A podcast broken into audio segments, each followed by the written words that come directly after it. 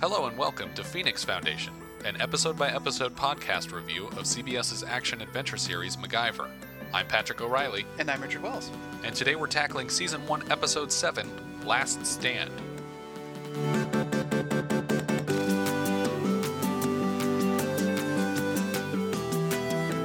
The original air date for this episode was November 17th, 1985. Um, it was directed by John Floria. I think this is his only outing as a MacGyver director.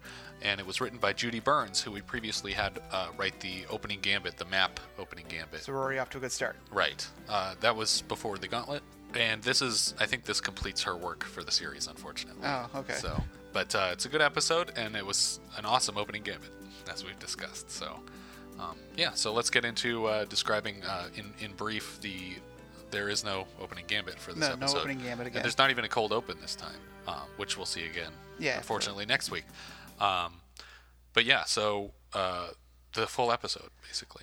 Well, uh, the episode is about MacGyver looking for an old fishing spot, but while losing his way, he stumbles upon uh, an old airstrip and uh, gets himself immediately involved in a hostage situation Right. where some uh, crooks have taken over the airfield. Cool. Um, that's about it for the. I mean, the full explanation, and then we Yeah. can go into the point by points. Um, yeah. So we open with him driving around. I'm I'm guessing it's got to be somewhere rural Arizona. Yeah, eh, we see an Arizona state flag later on in the episode. Right. Uh, and he says he's looking for a place called Sparrow Lake, Which which, we does- can't find Yeah, anywhere. we don't. We don't. see- Obviously, an invention for the show, I guess. But There's a sign that points to another s- nearby city named Fairmont, which could be a couple different places. yeah, Um, but I, I actually couldn't find a Fairmont in Arizona. There was a Fairmont Hotel, Oh. but I couldn't find a Fairmont, Arizona. So I don't know what yeah. that was pointing to. Just, eh, it's all it's all fictional. yeah. Wasn't even Arizona. Uh oh. And part of it is Vasquez Rocks, I think, in the- yeah, the, that- first shot of him. That, that's what it looks like. Yeah. Um, but yeah, so we start uh, with he's driving on these back roads in Arizona, and uh, he's talking about how his dad used to take him fishing at this one lake in Arizona for some reason. Right, because he's from Minnesota. The or land that's of where- 10,000 lakes.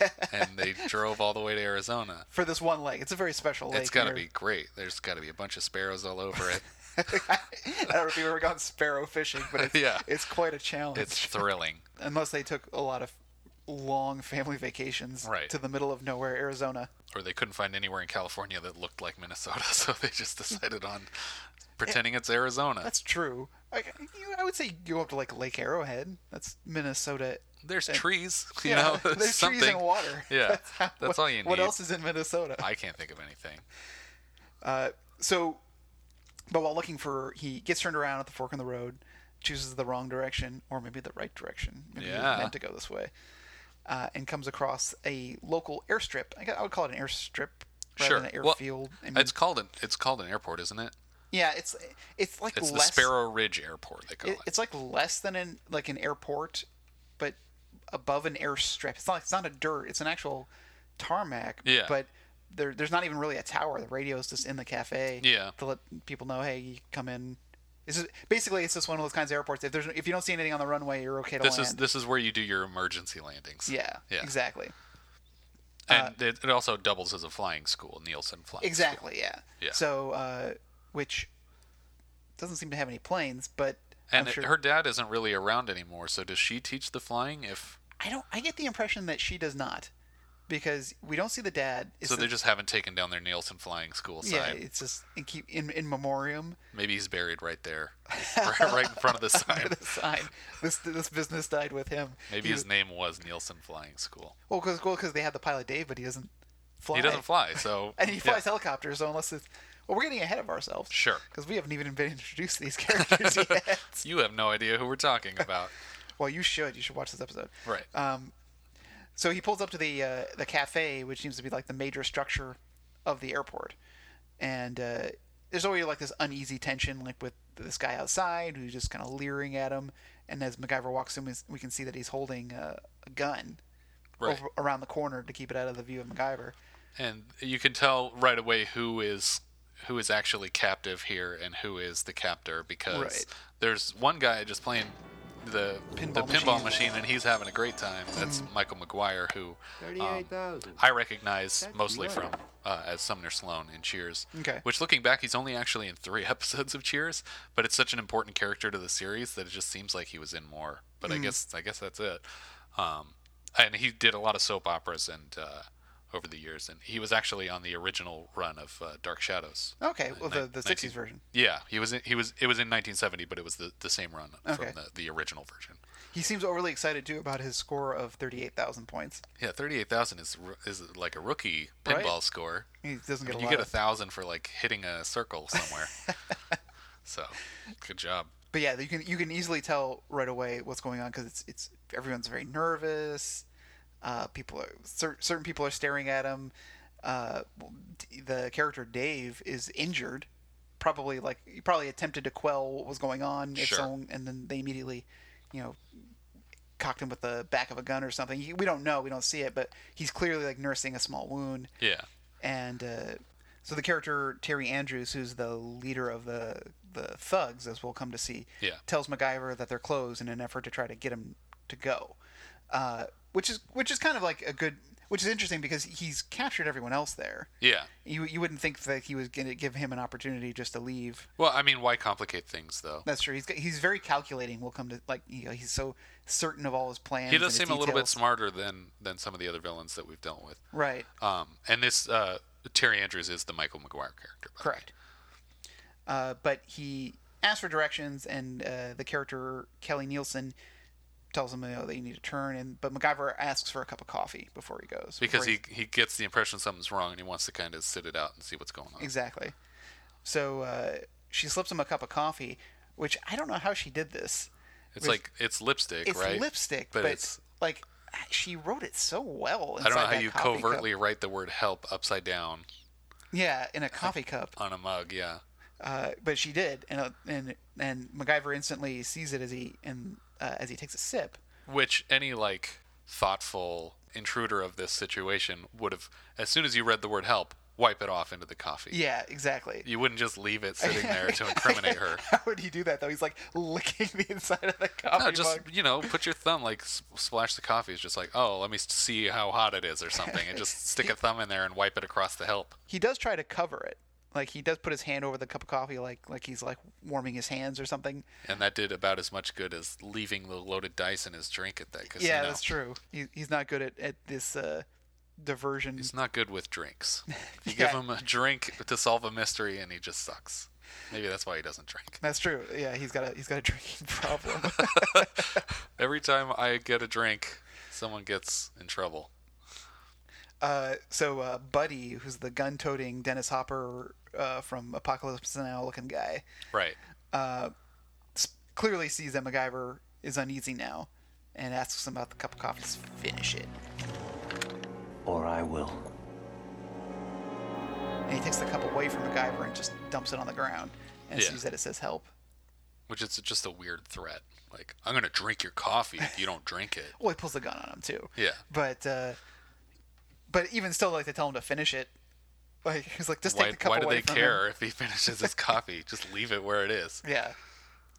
Uh, I think it would have been funny had MacGyver gotten the coffee cup and saw that help. He's like, oh, gross.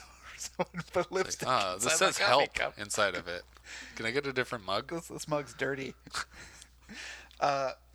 so Andrews uh, then decides now he has to take MacGyver captive along with everybody else, um, but offers them a meal, which is pretty nice. Yeah, except for that he doesn't have to make it and it's coming out of the restaurant's budget. That's Like, true. Tennyson's making the food for everybody.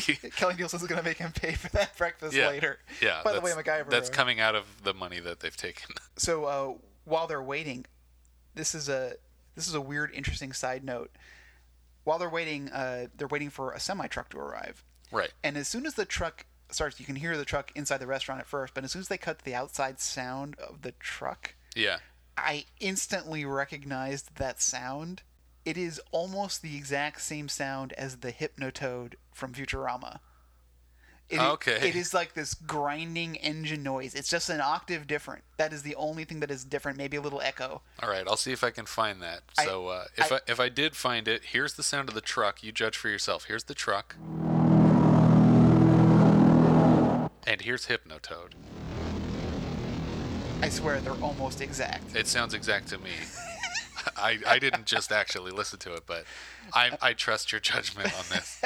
I, I did listen to it them back to back, Okay. and so I, I thought that was I, I couldn't stop laughing uh, for some reason when I was watching this. I was like, oh, what? Um, That's funny though. Uh, so the truck pulls up. How great would that be if they just pulled it from a random episode of MacGyver? That would be the most amazing thing ever. uh, but you know, because it's just like a diesel engine. I'm sure the sound Sure. was Yeah, fullied it in. probably anyway. sounded like any truck. Yeah. it's definitely not from MacGyver. Matt Groening is, getting, is all of a sudden getting a lawsuit from. yeah, Henry Winkler Uh, yeah. and John Rich. Uh, so the semi truck pulls up, and uh, driving is uh, Rorschach and uh, another hired gun, Elias. and by Rorschach, you mean Jackie Earl Haley, Yeah.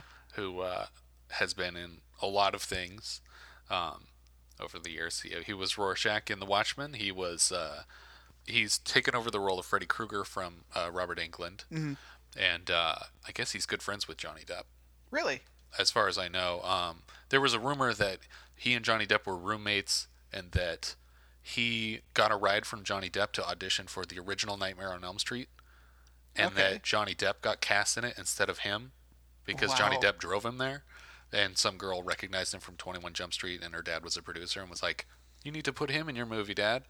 But I think he's kind of squashed that rumor. But I think Mm. it was true enough that they were friends, and as a result, um, Jackie Earl Haley is in the uh, Dark Shadows uh, remake, Okay. sort of uh, adaptation that Tim Burton did. So we have someone from the original Dark Shadows television Mm-hmm. show and someone from the Tim Burton Dark Shadows movie, both appearing in the same MacGyver episode. Interesting.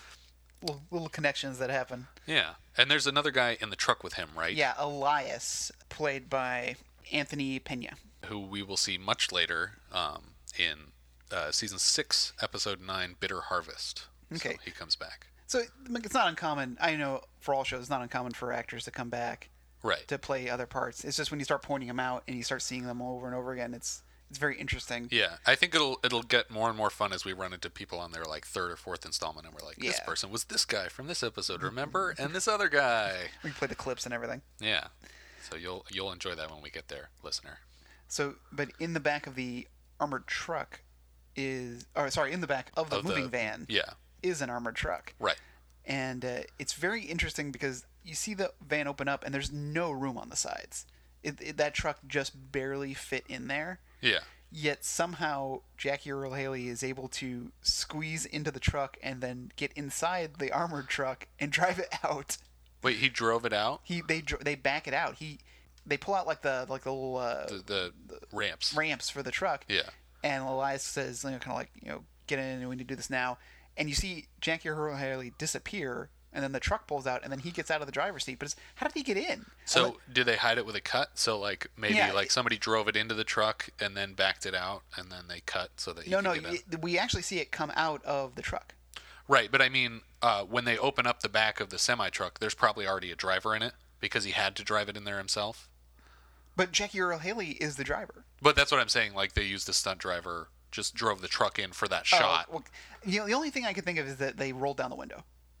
For and him he to get in. somehow climbed up over and then squeezed in. in, in terms of the reality of this episode, exactly. Yeah. In terms of the reality, like it's- I was looking at it and was like, you wouldn't See, even I'm be going able the to- production side. and You're going for the real world. You're like, wait, what stunt guy? There was no stunt guy in this What are episode. you talking about? Pat, this happened in real time. This is a documentary about MacGyver that we're reviewing. that aside, I Yeah. guess. So they get this the truck out. It's Yeah. this armored vehicle that they they hijacked. right.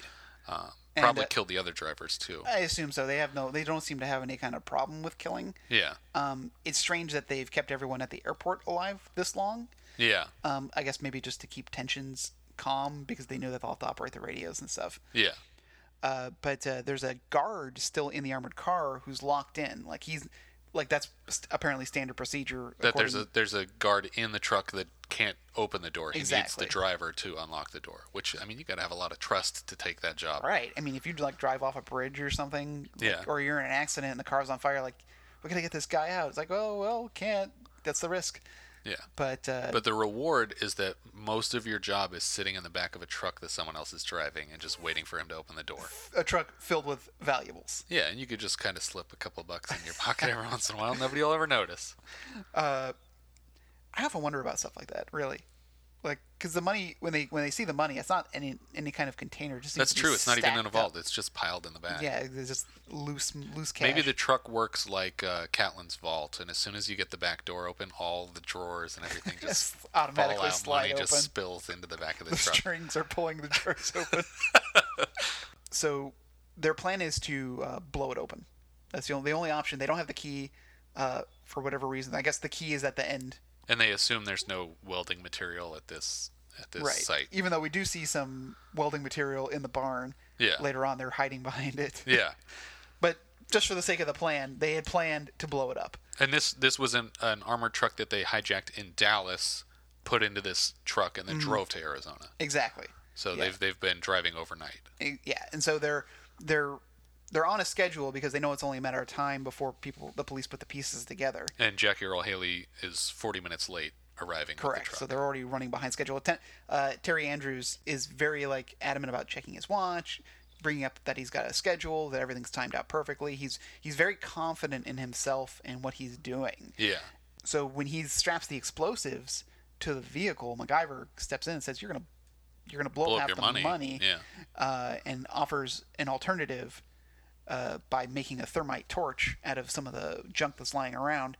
And Andrews actually lets him do it. Like he says, you know, uh, we got a little extra time. He says he says a good plan is always flexible, yeah, which is I, an interesting like villain that's like, I mean it's it's kind of a cheat in that it's like oh why would he do something that MacGyver suggested, but it's also like if this guy was intelligent he wouldn't dismiss an idea just because right, an innocent person came up with it if it's a good idea. exactly. And and clearly he doesn't want to destroy the money. Right. Doesn't care about the guard, but he does. He did realize that there would be acceptable losses. Which is the difference in these two characters because MacGyver only cares about the guard and they only care about the money. MacGyver then uh, had told them that he was going to make a thermite torch. Yeah.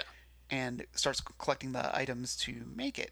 And he goes through the recipe in uh, narration. You know, he says you need magnesium powder and iron oxide, which isn't true. This is one of those occasions where they they messed with the formula in order to keep people from hurting themselves. Because they don't need a bunch of thermite victims in there. Yeah, because kids are watching the show, and and he's making them out of readily available materials. Right.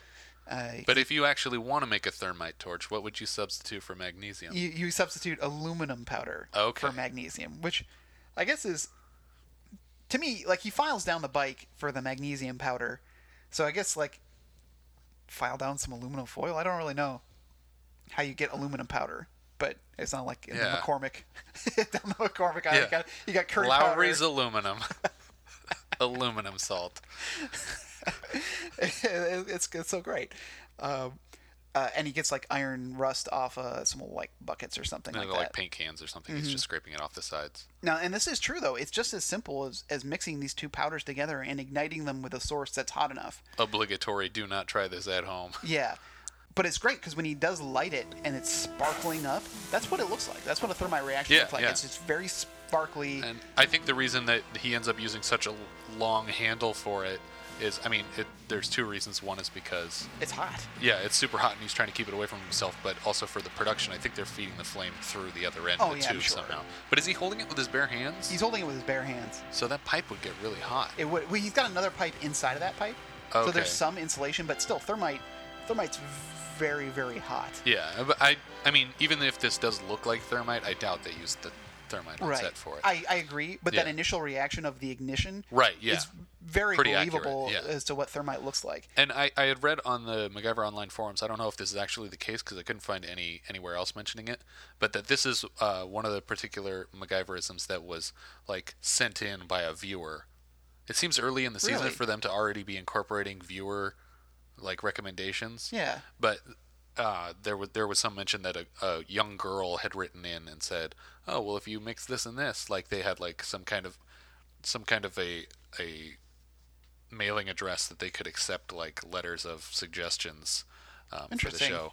I but I, I couldn't corroborate that anywhere, so I don't know that that's necessarily the case. But um, it's possible that this was recommended by someone, Mm-hmm. um, of, by a viewer, um, as a potential MacGyverism and incorporated into the show. Well, it's great. I mean, because because it is again as crazy as thermite is to make, super Yeah. easy to make. Sure. Yeah. Um, it's it's like a logical thing, and then he uses it to cut the lock off the door. right.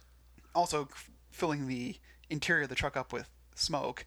Yeah, and But- probably like choking this other guard. Yeah, but uh, not blowing him up. Yeah. So in the in the end, he's able to get the guard out, and the guard tries to surrender, or at least he the guard goes for his gun. He, It's- yeah, that honestly, I felt like that was a mistake on his part. I would have even just left the gun in the car and Yeah. gotten out. But he brings the gun with him and he kind of holds it up, and it's not like straight up over his head. He lifts it up, kind of accidentally pointing it at people. yeah, it was kind of a weird motion. It's like he he was almost willing to to give it up, because otherwise, well, you would have just come out with the gun. Yeah, I feel if, if his just intention, wait for them to push the handle in and then shoot him through the hole that they yeah, cut. uh, I feel I feel if his intention was to defend the money, he would have come out shooting rather Yeah. than. And come if it out- wasn't, then don't bring the gun out with you, unless Yeah. it's like handcuffed to you or something. the gun's like, handcuffed to him, like it's like you need to have this gun at all times and you need to stay in this truck forever but yeah so he kind of holds up the gun and not for that reason i think if he were unarmed the other guy still would have taken him out but yeah, buddy the, buddy, uh, the, the killer. rambo-esque killer of this episode pumps a couple shots into him and Right. kills the kills the guard much to richard dean anderson's dismay Yeah, because that's that's the whole reason that he didn't want them to blow it up. yeah he didn't actually care about the money but it gives him a motivation to continue fighting these people for the rest of the episode when otherwise they would have just let them go with the money right then Exactly, like cut their cut the cut the loss of life Yeah. down. Like if, if they haven't killed anybody, at least here. But we can only but but still we assume that the armored car had drivers and probably shot someone riding shotgun. Right, but we haven't seen um, Jackie Earl Haley or Pena kill anyone. S- And they were the Correct. two that, that potentially hijacked the truck. So, Right, right. as far as we know, they're not even killers. We don't know. So, they don't seem too upset about it, though. Yeah, E- everyone seems pretty willing to to do the job that they're I here think, for. I think uh, H- Haley's character, Turk, actually laughs about it right after Mm-hmm. they kill the guy, too. He's just like, haha, MacGyver was trying to save a guy, and then we shot him. Oh, the irony! the irony was not lost on Turk. The ingredients were irony. Oh, oh okay. Uh, Ferris. the the next act opens up with uh, Dave and MacGyver uh, carrying the body of the guard. Mac- MacGyver's carrying this body too, like a friggin' champ. Yeah. I mean, I, I they it looks like they hired a smallish actor to play the guard, but MacGyver's got him over his shoulder. Yeah. Um, I've never tried to carry anybody before.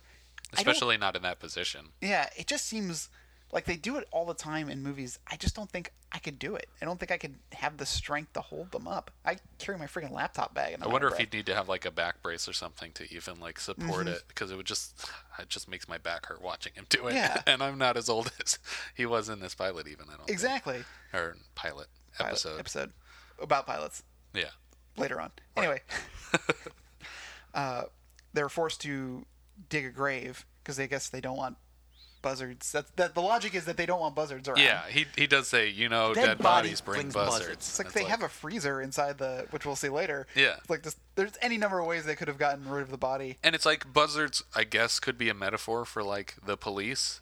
Or something Right. like it's gonna b- draw attention, but it's like it's gonna draw more attention than you guys walking around the site with like assault rifles. And and the armored car sitting out in the open. If anyone Yeah. flies over, they're gonna see. or exploding like your original plan. Yeah. like that wasn't going to draw any attention, but shooting this guy and leaving the body on the ground was. They could have put the body back in the truck after they got the money out. Sure. There's it's it's a weird excuse for Dave and MacGyver to have a moment. Yeah. where uh, Dave MacGyver like is looking around for means of escape or formulating a plan, asks Dave about the helicopter, and Because there is a, f- a fully functioning helicopter that right, uh, Kayla and s- the, later says that they do maintain. right, it doesn't look like it's big enough to hold everybody. Right. it's like a two-person kind of little tiny. But at the time, there were two of them considering escape. so that would have been perfect if he could have fly it. MacGyver, MacGyver's all so uh, you can fly that helicopter and get us out of here, right? It's like, don't worry, we'll call somebody eventually. I'm, I'm sure they won't do anything once we're gone.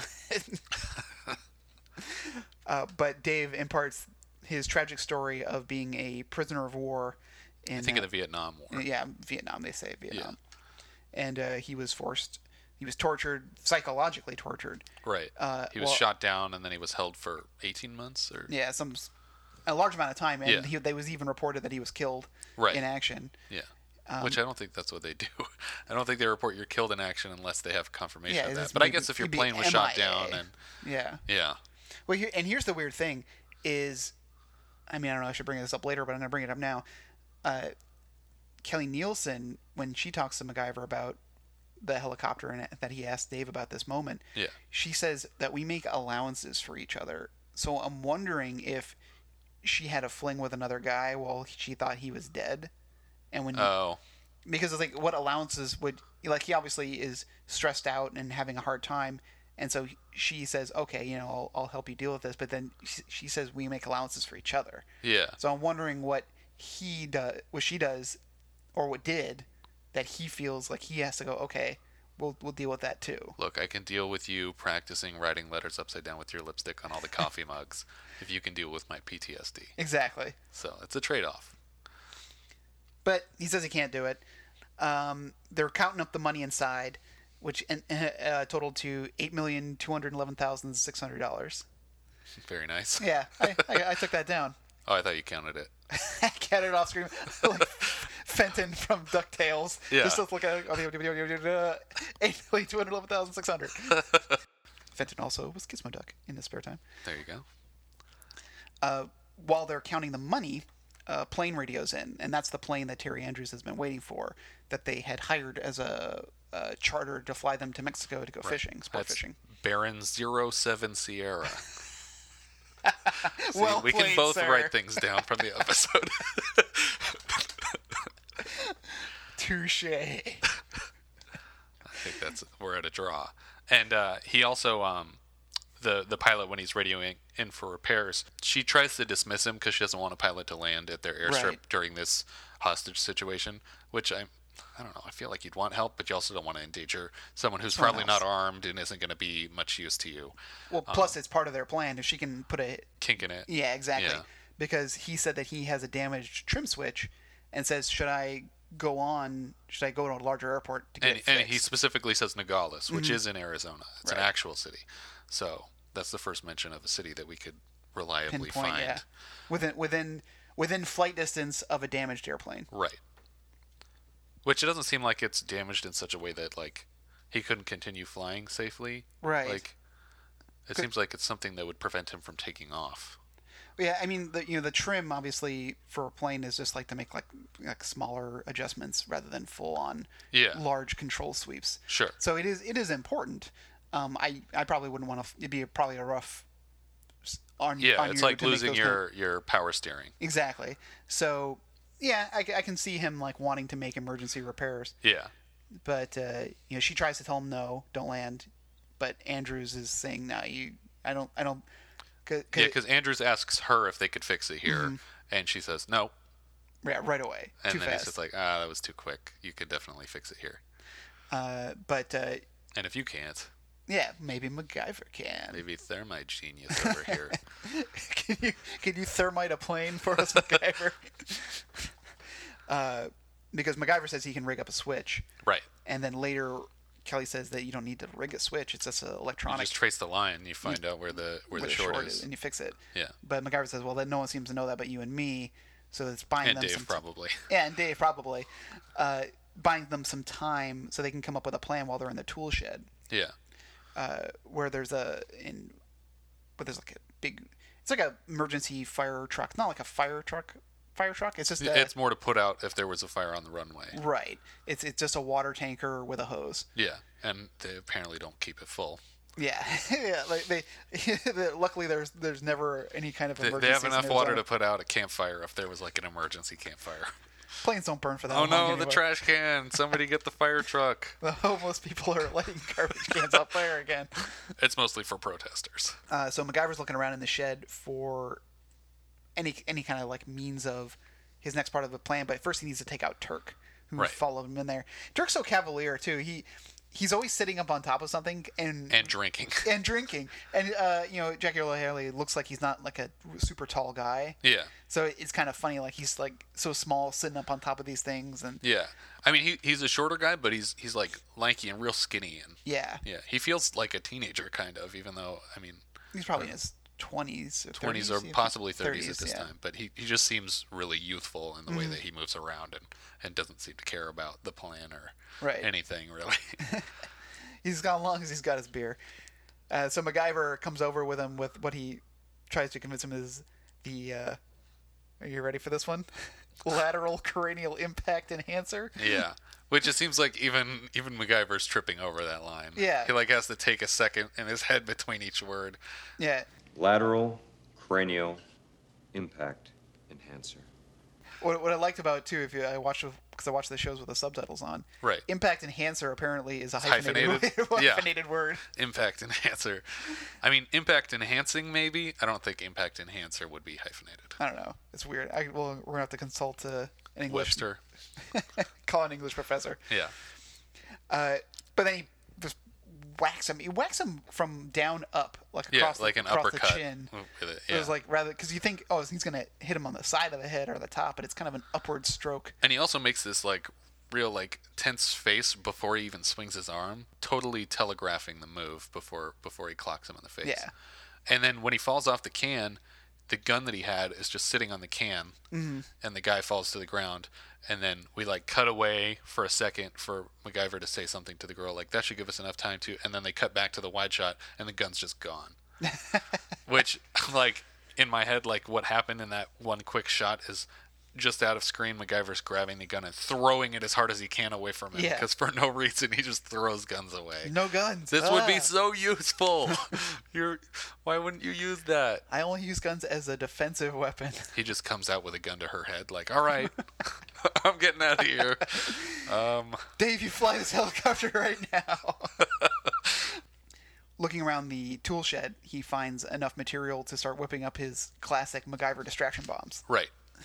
This time using fertilizer and some kind of Engine start, he Yeah, calls engine it? start. He says Yeah. there's ether in it. I don't know what it is. I- It could be something specifically for planes. Yeah, that's the impression I got. Yeah, but he just sprays um, the cotton. He rips some cotton out of an old chair and sprays the cotton with the with the To, engine s- to start. soak it up, yeah. Yeah, and then and then sprinkles the like. Which it kind of looks like he's just tucking a stuffed animal into a bomb in the Yeah. first shot. There you go, little guy. It's like make a little burrito out of this rabbit. Don't eat this. Yeah. Uh, and he and I, I'm trying to figure out how he did the fuse. Did was there? Just lit the paper. it was just the paper that he wrapped it in. Yeah, he just lit the paper on fire and threw it. Yeah. And it just I guess smoldered down to the point where it ignited. Yeah. And it's a pretty powerful little pop. Yeah. Like doesn't leave a crack. Enough in- to get their attention, but it doesn't it doesn't damage the ground Right. or anything where it landed. um, which is funny because he does this twice in this episode where he lures every like all the bad guys run out together. No one stays behind. And there's a big stack of money on the table. yeah. Yeah. So the bomb goes off, and uh, Kelly had gone back inside to get a beer for Turk under you know n- uh, as, Yeah. a, as a means of collecting Dave. And he Tennyson. specifically told her when they leave, you get Tennyson and Dave Yeah. out. And she said, I'm not even going to ask why they're going to leave. And it's like, Mm-hmm. you're not even curious? you don't wanna, you don't want to ask what's going to happen? You're, you're not asking me about what these are, Yeah. like they're the little bombs I'm making in front of you? the, bur- the burrito bombs. so he lobs one, right. and it goes off, and of course, just Everybody leaves their money. everyone leaves and runs out, guns guns at the ready, And they're just like poking this the chemical residue with a stick. Just Yeah. like, what is happening over here? and and Kelly like says, "Let's go."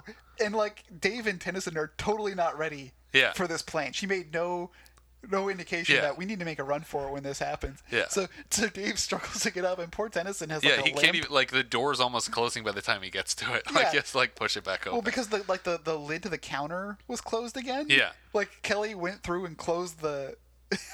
yeah, behind her. I don't want Tennyson coming with. Is it cool if I just leave him behind on accident? And he's got a limp, so he can't run as fast. And you can see the look on Tennyson's face. It's like, God damn it! I gotta get after him. um, and they just run out to the fire truck, right. and uh, you know they start it up and they drive, and They just come out hoses blazing. and Buddy grabs someone's dirt bike. I don't know if it was. I- I guess it was the dirt thought- bike he rode. I in thought on, it was his, yeah. uh, because obviously uh, t- Andrews has like the nicer vehicle that's Yeah. there already, and maybe I and guess and I think the motorcycle completes his costume. they- yeah, So, but yeah, he he heads after them, um, and they hit him like kind of dead on with the hose, Mm-hmm. and he goes into like a wheelie and then crashes out. right. they Um, take but- him down the tarmac. Right. But then he can just immediately get right back on the motorcycle and head on after them again. Well, apparently, had they had more water in the truck, Then they could have been able to. I don't even know what they would have done. I, I I guess I mean like because Andrew starts opening, gets in his car with Elias. Elias driving. Yeah, all they're gonna do is wash Andrew's car. Like this isn't Mario Sunshine. They're not gonna just disappear when you spray them with water. I, I guess like it could interfere with his ability to aim. I guess. as they drove. You know, it's interesting. I don't know where they were driving, but it looks like a real tarmac on some lesser or unmaintained airport airstrip. yeah, But when later on we see the actual plane land, you can see homes not too far from the strip. Yeah. L- large homes. So I don't know if that's where they were intending to drive this truck to, or if they were just trying to get away. Uh, but MacGyver throws one of his uh, burrito bombs. yeah. Sorry. No, that's right. at uh, and just perfect shot. Like it, it bounces underneath the car and blows up the under underside of the car enough to disable it. Right. And And he could have done the same thing to the motorcycle, but the guy's a little bit smarter than them and gets in front of the Mm-hmm. fire truck because you can't really throw it in front of the guy if he's already in front of you. exactly. And they're out of water, so they can't hit him again. And so, he just circles back and takes out their tires. Exactly, which causes them to crash. right. And it's a great shot of uh, what I'm assuming stunt guys of David Jumping MacGyver off the top of jumping it. off the top into a mound of dirt just As before it's it crashing, impacts. yeah. And we never see what happens to Kelly because she's driving and Well, we kind of do. I mean, we don't see what happens in the crash with her. Right, because Dave's like, Kelly, where's Kelly? And MacGyver goes, wait, just give me a light first for the next burrito bomb. Yeah. And it's just like, I'd be, if I was MacGyver, I think I'd be more concerned whether or not the girl was okay. Yeah. As no, well. she's dead. Come on, help me light this. Let's get the helicopter and get out of here. Yeah. So he lights the, but he, he doesn't get much beyond lighting it, and he's holding it in his hand, but that's when you see Buddy has Kelly at gunpoint. Yeah. And uh, MacGyver, And the other two are kind of catching up with them Right. on foot. and that's the end of that act, I think. Yeah, which I mean basically just resets us to everyone's a hostage at the diner again. Mm-hmm. So like the last like 11 minutes nothing has occurred. Right. And they're still alive. Yeah, everyone's still alive and They're, they haven't decided to kill anybody yet. yeah, for some reason even though these are clearly very dangerous hostages to keep. Yeah, not not even as like a like a demonstration of this is what happens if you're gonna try this again. I mean, this is no offense to Tennyson, but he's probably the least useful character. Well, so, you didn't have any of his breakfast. this breakfast Tennyson. Oh my God, you were gonna be. I the think last she's one to probably die. the most useless. I mean, when are you really going to need someone to write on your mugs upside down with lipstick? Of everyone that's left, I would I would have killed Dave and her right away. Mm. I would have kept Tennyson around to feed me, and I would have kept MacGyver around to fix whatever plane I needed Yeah. to get out with. Have MacGyver join your crew, man. there you go. if you can convince him. So they're back inside and uh, they're threatening about uh, killing MacGyver. Like Turk is all, "I owe you one," and Buddy's all, "You keep off him, he's mine." And MacGyver is like this, and this kind of like effeminate, like, "Boys, don't fight over me." Yeah, And uh, they decide to lock Kelly and MacGyver in the freezer, yeah, which is a pretty big freezer for this little place. But yeah. They uh, really didn't have enough there to warrant that, unless they just don't restock it. Like they restock it once every six months or something. yeah, it's like a shining, like sized Yeah. freezer. Dave's just crazy because he has to stay on top of the boiler, make sure everything's okay. So they, they lock him in there and they jam the door with a spoon. With a spoon? yeah, weird choice. Yeah, it- it seems because it's got the thing for a pin. Usually, like the, there's an actual. There would be a pin hanging there by a chain or something. Exactly. Um, but there's obviously like the, the plunger on the inside to pop the door open as a safety precaution. So they had to. Block that somehow. Yeah. So the plane lands, and uh, this is an important thing for the opening sequence of MacGyver. Right. This um the the previous episode, Trumbo's World, is the last one that actually features opening titles uh footage in the show. But here we have the plane th- for the Richard Dean Anderson like credit. Right. But the footage is never in the episode, right? Right. Yeah. It's it's it that that, that moment never happens, but it's got to be that you can see like the the marks on the propellers are the Oh, same. it's definitely the same plane. And it's even pointed the same direction and everything. But later on in the series, uh, they use a different plane. For right his because there's intro. a big hanger behind it Yeah. it's like they recreated shots from the original title sequence there was that one where he's standing behind the plane Mm-hmm. and suddenly there's a hanger behind him where it used to be just these mountains of like arizona california Right. and then um, the, they replaced the ice cream shot of him eating ice cream in Mm-hmm. front of a traffic light. They reshot him eating ice cream in front of a traffic light because the ice cream is different and the angle is different. That's so. That's so bizarre. I have no idea why that was the, one of the shots that they were like, if we're gonna reshoot stuff, we need to keep the ice cream thing in there. It show it shows how down to earth he is. yeah, So the plane lands, and uh, Terry Andrews. I keep saying his full name. It's so weird. Uh, he he pulls a. He, at first, he he goes under through the guise of being the charter first. and he pu- puts on this really weird accent, Yeah, like, it's "Oh man, we're sure happy you're here." Can't wait to go fishing. Yeah, Then he pulls out the gun. it's like just yeah. It's kidding. like, what was the point of that? you just wanted to test an accent for a second. I guess to lure him out of the plane or to ease his guard in case he had a gun. you know those pilots, they travel armed. Well, he was probably just spooked after that guard came out of the truck with a gun for no reason. Right. And so they have to fix the plane, and uh, the pilot Walt, he's all, "The only thing I will help is that you're hanging." Yeah, It's such a, it's like such a, immediately he's that upset. yeah, and it's so so strange to immediately go to hanging. Yeah, Like, did, is that what happens in Arizona? Do like they you, hang you? you- you would just why don't we start at arrest first and Yeah. then prosecution? He doesn't even know that he's killed anybody Yeah, yet. all you know is that this guy's threatening you with a gun, yeah. and you want to see him on a rope already. Hang him. Walt is old school. Yeah, So Dave and Walt have to fix the plane, and MacGyver is trying to figure a way out of the refrigerator. So he breaks open the uses like a meat hook as a screwdriver at first to uh, unscrew the doorknob right. to get into the actual frame of the door, and then chips up some ice and then starts just melting ice from a light bulb into the door frame. Right. He has this door frame that he's using as like a trough to feed the water into the lock. Right. And uh, he's using a light from the ceiling of the freezer, which I, why would the light be on when the freezer's closed? That seems like a waste of energy. Yeah, and unnecessary unnecessary heat Yeah. in the room. But um, there's a light on the ceiling, and he takes like the, the little cage off the light Mm-hmm. and holds the ice up to it to melt it into the trough, and then it pours into the lock where it should freeze Expand and and fr- expand. yeah. Yeah. and pops the lock. At And least m- meanwhile, they're having this conversation about Dave's. her and Dave's relationship Mm-hmm. and about how she wants to have kids and and but she doesn't want to have kids with him because they don't really get along that great Right. and things like that. Because he's down on himself about it. Right. Like he, he you know, PTSD, you you you feel guilty and you feel troubled and you feel uneasy. It, there's a lot of things that go along into it and while she still loves him, it's difficult to form a relationship. Then we could bring another kid into this picture. It's, Yeah. it's unfair to the kid to do that.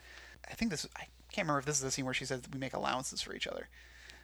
yeah, I think it is. Uh, it's, Cuz it's, it's the only scene that those two have alone where they're like well, they're in the sh- they're in the- stuck long enough to talk to each other. Right. Just it's just such a weird line. Make allowances. I don't know. Maybe they're literally paying each other for chores We make allowances for each other. He takes out the trash. I do the dishes. and then we each give each other $100 at the end of the week. they, have, they have a lot of dishes to do because she writes in all the cups. yeah. She's got a, a a whole novel she's writing on mugs. Literally writing it on the mugs. Um, we before we go uh, too much further, we we should also mention a, a little confusing line um, when Dave and MacGyver are having their moment uh, as they're burying the guard. Um, he says that he was held captive and that he dug graves mostly toward the end of his experience there, and that he, the last grave that he dug was his own, and that someone put a gun to his head, and uh, he was afraid for his own life. He had this. He's a chrome Chrome pis- plated pistol. pistol against the back of his head, and uh, then his captors just started laughing, and he said, "I know how that sounds, and I'm not sure how that sounds. Yeah, it's I- not clear what what he means. Like, no one would believe this story, and that you probably betrayed people. Like, is that Mm-hmm. Yeah, the implication? Yeah. Like he's the only one who made it out, so he must have given he must have been the bad guy. or given them some information, or a coward. Yeah, I, I, it's yeah, it, it is very unclear, um, but for whatever reason, that that's why he won't fly again. but MacGyver just says it sounds like the truth, and he's like, "Well, you're the first person to believe me, other than Kay," Mm-hmm. and it's like. How many people have you told this to? Yeah. Have you told this to a therapist? You should really go to the VA. Yeah. This is not a story for the guy you just met in a hostage situation. while they're fixing the plane, they break out of the freezer, right? So they they, they pop the lock open. Uh, once the refrigerator expands, he takes the piece of meat and uses it as a Uh, battering, battering ram. ram to kick the door open, yeah. Uh, man, it's freaky to be c- thinking about being locked in a freezer. I don't know. I it, that as I've been in walk-in freezers when I, when I from different jobs, and it was always on my mind that that door will not open, and I will be trapped in here in this Yeah. soundproof room.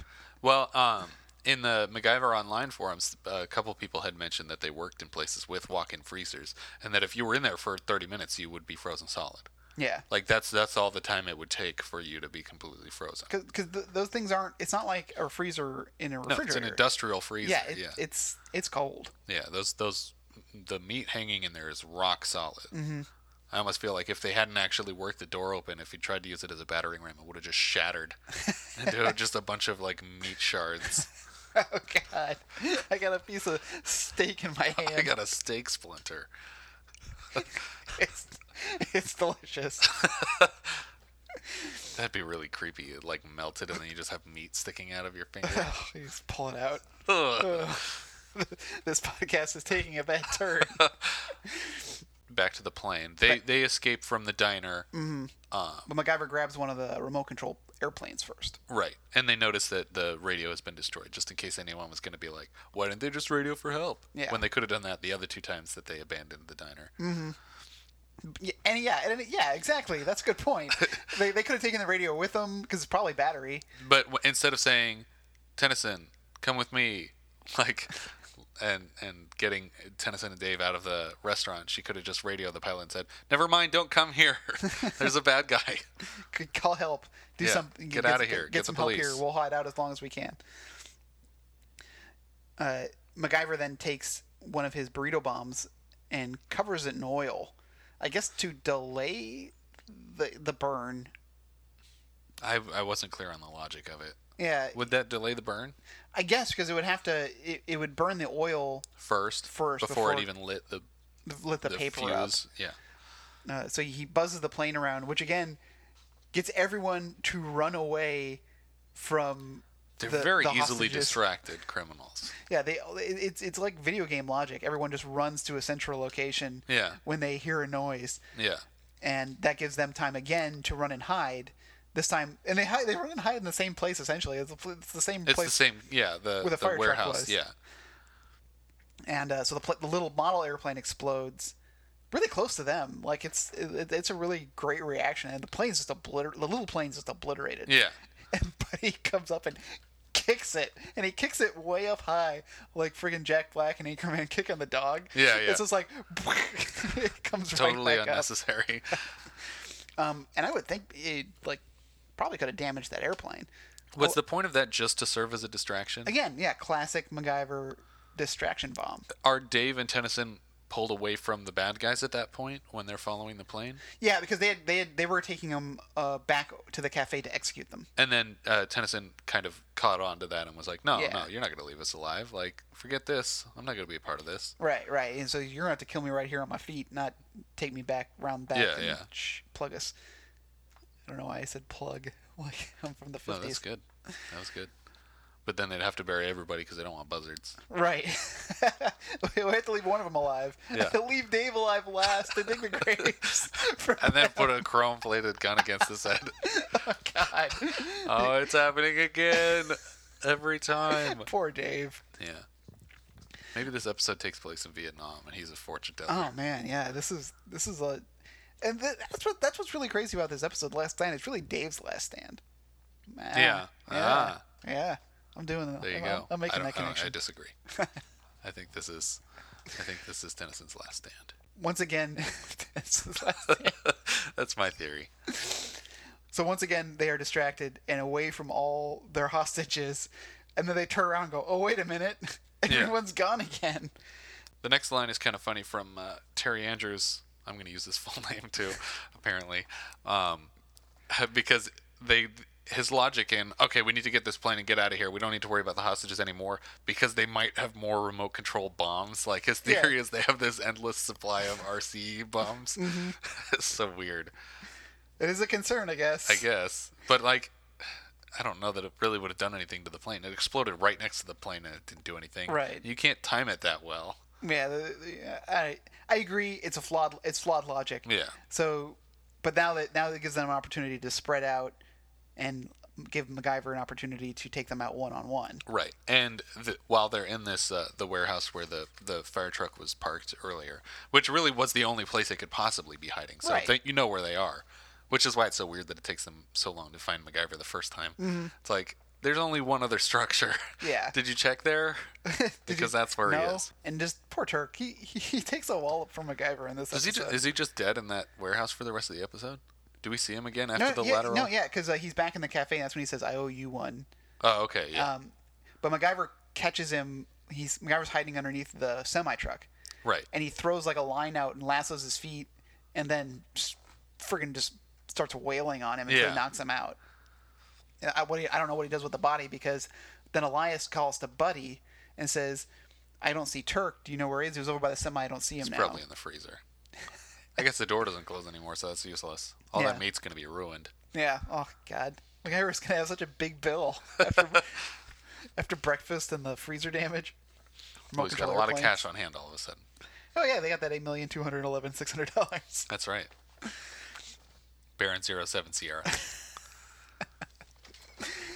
At this point, Dave is starting to get like a little fired up, he's still resistant though to to take to the air. He- right? But he he knows he has to do something. Yeah. So he tries to go for the helicopter first. He gets he gets all the way to it, and uh, MacGyver manages to take out Elias by like with a gate distraction. Like he pushes the gate and it kind of like creaks, and he comes out of nowhere. Like MacGyver just all of a sudden is just like on top of him. tall, yeah, like pa- like he parachuted in um, Yeah. and knocks out Elias. He that's how he knocks out all these guys in this episode. Is he jumps onto them from yeah. above? Which I feel like would have worked perfectly fine for the the last guy. Like he didn't even need Dave didn't need to get in the helicopter. He Right. Mm-hmm. could have charged and knocked over the guy by just running into him. I mean, Exactly. the whole point of it is that he's like getting his wings back or whatever. But Yeah, earning stripes. Yeah, all, all he did was just run up and clip the guy with the strut, which is an awesome stunt. Oh, it's crazy. He would be dead, but Yeah, hitting you- him with the skid of a helicopter, like Yeah. because because you you can see the pilot like wobbling because it's like I don't want to hit this guy with the Full the- force of everything, or- Well, not yeah, that. oh, but the wrong s- end the of it. rudder, the tail Yeah. rudder, like that thing can swing around and chop that guy in half. Yeah. So you can see Got a like Vic he's trying Morrow to do his situation. best, and but yeah, like to time that stunt where you have to pull your punch from a helicopter skid coming up from behind you. And this, I mean, this was within five years of the Twilight Zone, you know? Yeah. Oh, Helicopter yeah. pilots got to be freaked out about that. Mm-hmm. So, For people who don't know that story, oh, sure. Yeah. Um, the, the Twilight Zone uh, feature film, um, the segment that uh, it's sort of a, a war segment. Um, it starred Vic Morrow. It was directed by John Landis. And the I guess they were shooting way later than they were supposed to be. They had kids on set that aren't supposed to be shooting, you know, more than even at the time I don't think kids were supposed to be shooting more than 8 hours and they were like past 12 and Yeah. they were going way late into the night. and a dangerous stunt. And yeah, they kept calling for this helicopter to come closer and closer to these explosions, and um, and this helicopter ended up getting too close. The guy lost control of it, crashed it into this river that Vic Morrow and these children are moving through for the scene.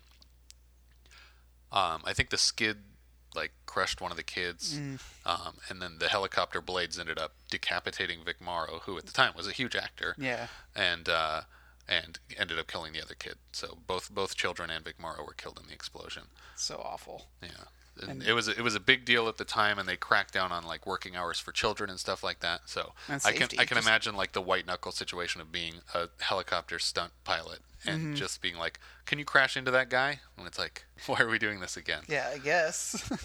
Yeah.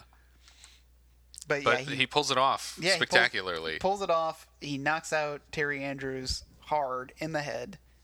Is it in the head or like the upper back? it- it's it it looks like the head, but it could be upper back. Yeah. it's still hard. Where I, I will say on record, dead. Dead. He's dead. That stunt guy is dead. this episode is in memory to someone, according to Richard. Uh, and MacGyver. Well, before that, uh, MacGyver because Terry Andrews and Buddy decided to just say screw it, we're gonna get on the plane. Yeah, and uh, with the go, money and just "Wh- leave. Whatever. This- We can't wait any longer. But MacGyver jumps on the back of the plane on the tail, Oh right. because he, cause he, he, he encounters Dave and Dave's like at the helicopter and he crying he can't do it. Um, so MacGyver says because he said Dave's like I don't care about the money, let him get away. But MacGyver says they I care killed a about the guy- guy that died. Yeah, yeah. He, they killed somebody. They can't get away with that. Yeah.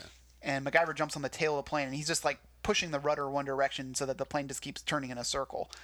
Uh, and so they there's no way they can take off. Then he's on the opposite side of the back of the plane from uh, Michael McGuire, uh, the Andrews, Right, Who so- is- who's trying to fire at him, but he's like kind of hiding behind the tail of the plane. Plus, he's spinning around like he can't Yeah, he can't aim it's hard to get a properly. he's shot just off. Shooting blindly, uh, but he falls out of the hel- he falls out of the plane as a result, and that's when Dave swoops in with the helicopter and and uh, kills him. Yeah, kills him according to you. From there, Buddy is forced to stop. Like he, he can't do anything with MacGyver out there. And then MacGyver has to turn in Dave for murder for killing Andrews because he killed a guy. yeah, I care It's about like, that. Dave, God, you you took it too far, man. I just wanted you to give him a love tap. I don't want you to knock him unconscious. You didn't. I mean, like you could have just. I don't know. Helicopter. I really didn't think you were gonna fly it. I th- you could just tackle the guy; it would have been fine. But we have we have guns from Turk and Elias. They're all over the place. This place is loaded with guns. You probably had a gun here somewhere. Yeah, I don't know why we didn't look for one earlier. MacGyver.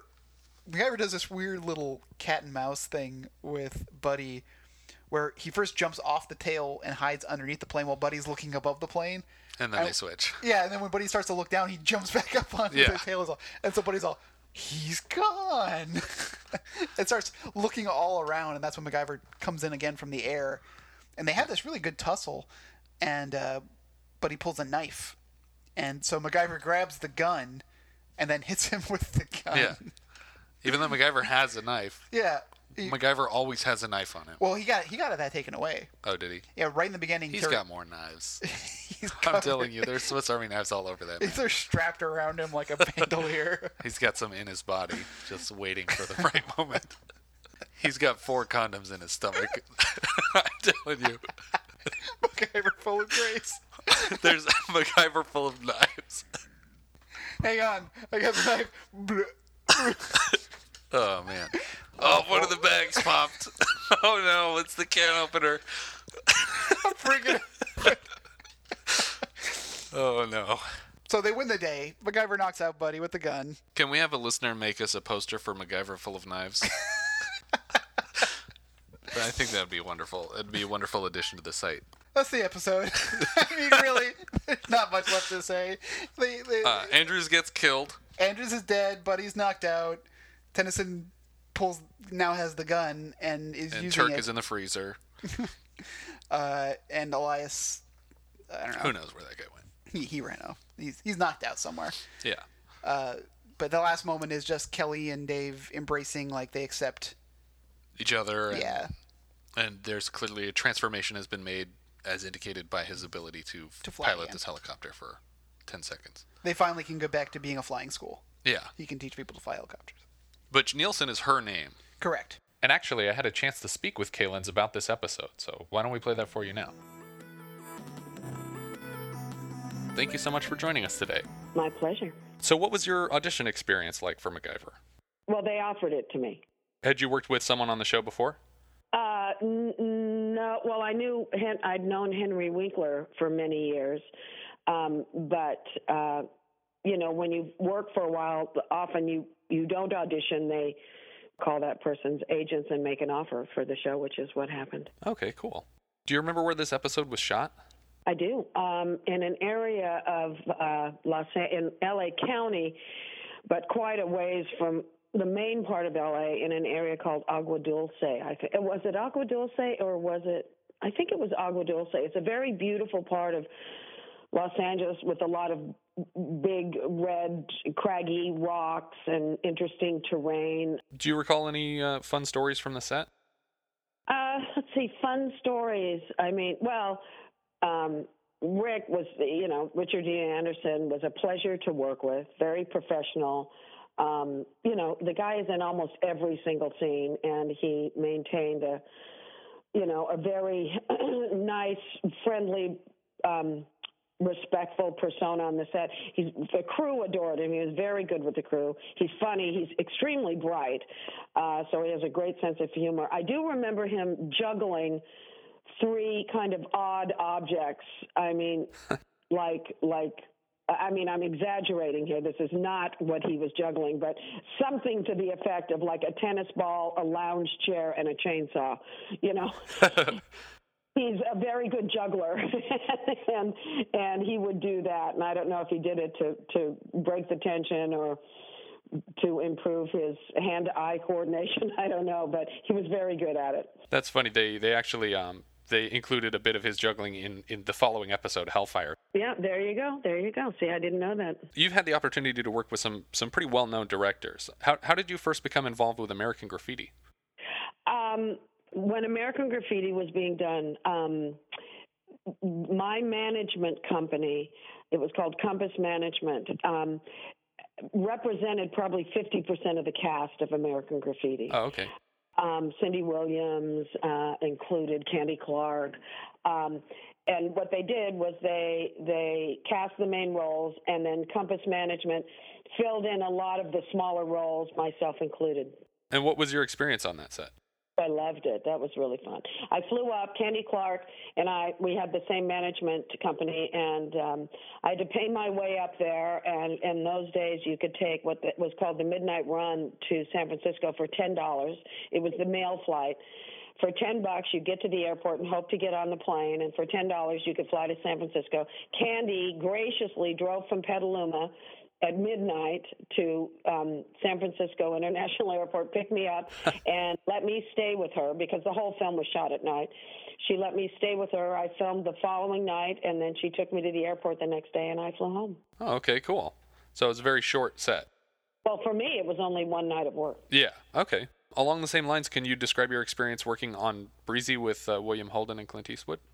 Well, y- yeah, I can, and I can tell you that it's an exceptional. It, that was, you know, I mean, that's a once in a lifetime experience. William Holden and Clint Eastwood. Yeah. For your first, you know, I mean, I mean, I look back on that, and I'm still, I, I, I, I'm still in awe that I was able to have that experience. Sure.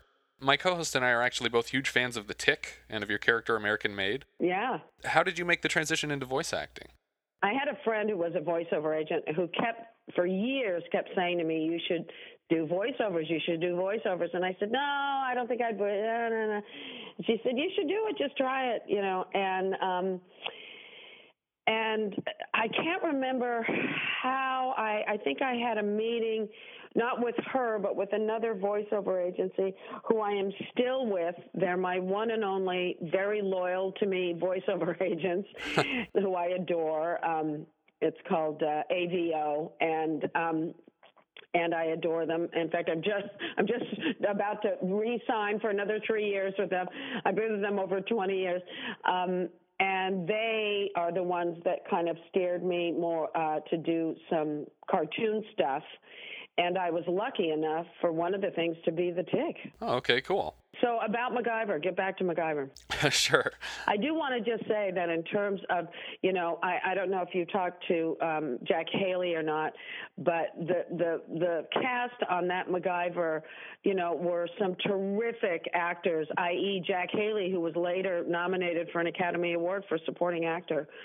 Um, you know, so I was fortunate not just to work with, you know, um, uh, uh, Rick, but with um, you know Jack Haley and and the crew and And Michael McGuire's in there too. exactly. I mean, it was just it was, you know, it was a it was a treat to be able to work with the people that I got to work with on that show. Sure.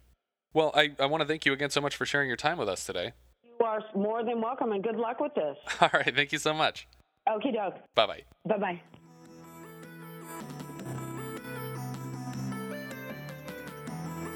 So thank you, Kay, for being on the show. That was really great interview. Uh, I'm like such a big fan of the Tick, so it's it's Fun to like, have a re- cameo from American Made on the show. Exactly. It's it's it's perfect.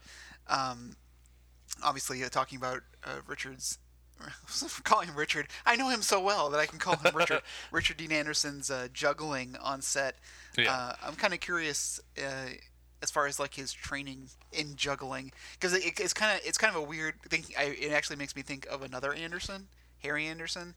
Oh yeah. It's like you know because Harry Anderson uh, from Night Court is like a professional like sleight of hand kind of magician kind Yeah. of guy, so and he does juggling and stuff like that too. So it just kind of runs in the Anderson family, I guess. That's what it is. so if you're listening, thanks again for uh, for calling into the show, Kay. It was nice speaking with you. Overall, though, uh, it's an okay episode. I think um, anything, any episodes that are uh, not very clearly um, borrowing from other materials or using a lot of like, and, and I don't mean like physically like using st- f- stock footage or Right, right. but um, not even I don't, I don't even feel like there's a lot of story elements here being borrowed from anything else. Mm-hmm. This is a stronger writing episode. Yeah, it's it's it's a it's crazy. You know, it's a hostage situation. Which I mean, Judy Burns before did a great job with the map opening Mm-hmm. gambit, so it makes sense that she would write another great episode. But so many of the other episodes are very derivative of Mm-hmm. Of other- of other other, stories. works, even even where they're not borrowing literal footage from from Right, previous right. films. But yeah, so it's it's all original footage, and uh, Crazy some some crazy stunts with the planes. I mean, like when the plane's on the tarmac and he's on it and he's grabbing the rudder and shifting. and it's it around. actually him. Yeah, it, and it, it it seems really damaging to a plane. So Yeah. I'm I'm wondering if it was an airworthy plane that that they used for that scene. Or if it was specifically a prop plane and it was. Well, he does fly it in though, right? He flies it in. We see a plane land and fly in, but I don't know like if it matches.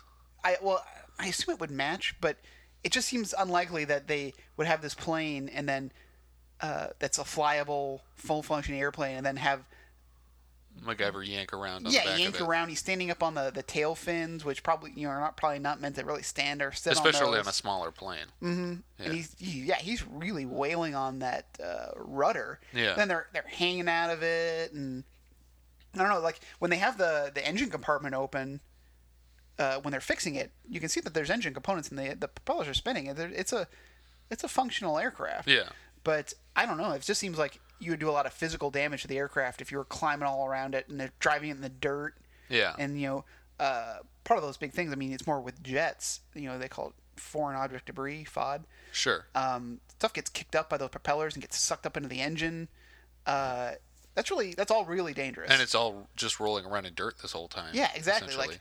Uh, you know, we all have seen Raiders of the Lost Ark. We know what happens with propeller planes and dirt. yeah. uh, Yeah, and then the, obviously the helicopter stunt of knocking out this guy with a helicopter is Yeah. pretty impressive. and also the the car crash with the fire truck off the side of the road. Oh, yeah, There's yeah. there's a lot of cool stunts in this one. You know, race down a tarmac. There's a lot of exciting moments.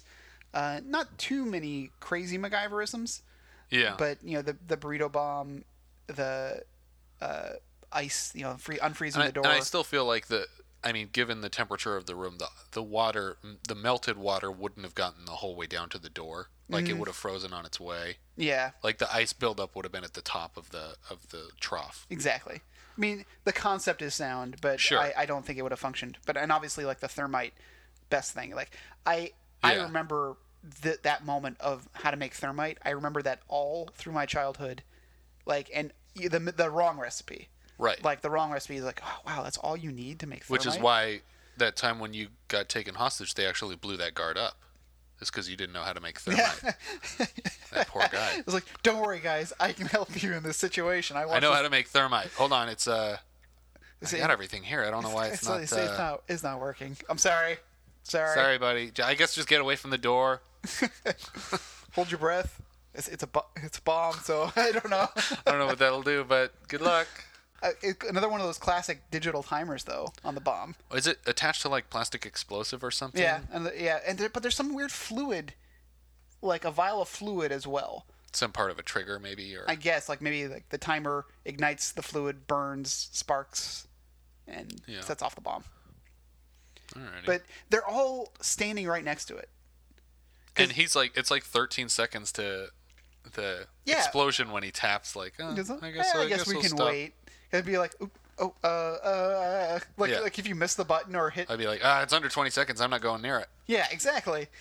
And because they set it for sixty seconds, and they're all just standing around. Yeah. Like, why didn't you set it for ten? Yeah. So we could just back away. Or five, and then just run, Yeah. so that no one can interrupt us by saving this guard's life. Long time to wait. But still, I feel good episode. Yeah. Um, they blew up a little remote control airplane, which is cool. it does feel a little bit repetitive just in that like like we've covered they're hiding in the same place over and over again Mm-hmm. they're distracting everyone over and over again and we're just moving back and forth from a diner to this warehouse and that's yeah. it I mean, like obviously, like there's they'll be off screen. There's a resolution, but they still have the problems of having these guys and no, you know, someone's gonna have to drive to somewhere to get the police. sure Or and fly. potentially there are a couple guards that got murdered back in dallas we Yeah. don't really know what and at happened. least one one guard killed in action at the airport. but he's already buried so i mean that's kind of Yeah, they buried him. So Open We're and gonna have shut. to exhume the body Yeah. for for. Uh, a is that exhuming or is it just retrieving evidence I don't know. Yeah, good good call. I don't know if it's. I mean, I assume exhuming only applies to a proper burial, but maybe that's just yeah, me being I a don't know. stickler. You're a stickler for your the My, my dictionary definitions. exemptions. Exemption assumption. Yeah, good times though. This I like this episode. yeah. This first season so far, like, I feel it's a good show. Like, I'd be like, there's a good show going on here. Yeah. And I'm gonna I'm gonna be sticking with this show for a while. It turns out we might watch more of these. One or two, one or two more. We'll we'll give it another chance. Yeah. All right. Well, I think that about wraps it up for uh, Last Stand. If uh, anybody wants to reach out to us with uh, comments about upcoming or, or even further down the line future episodes, um, you can hit us up at phoenixfoundationpodcast.com. And we're also available on Twitter at, at Opening Gambit, all one word. And you can like us on Facebook. Um, if you just type in Phoenix Foundation Podcast, you should be able to find us.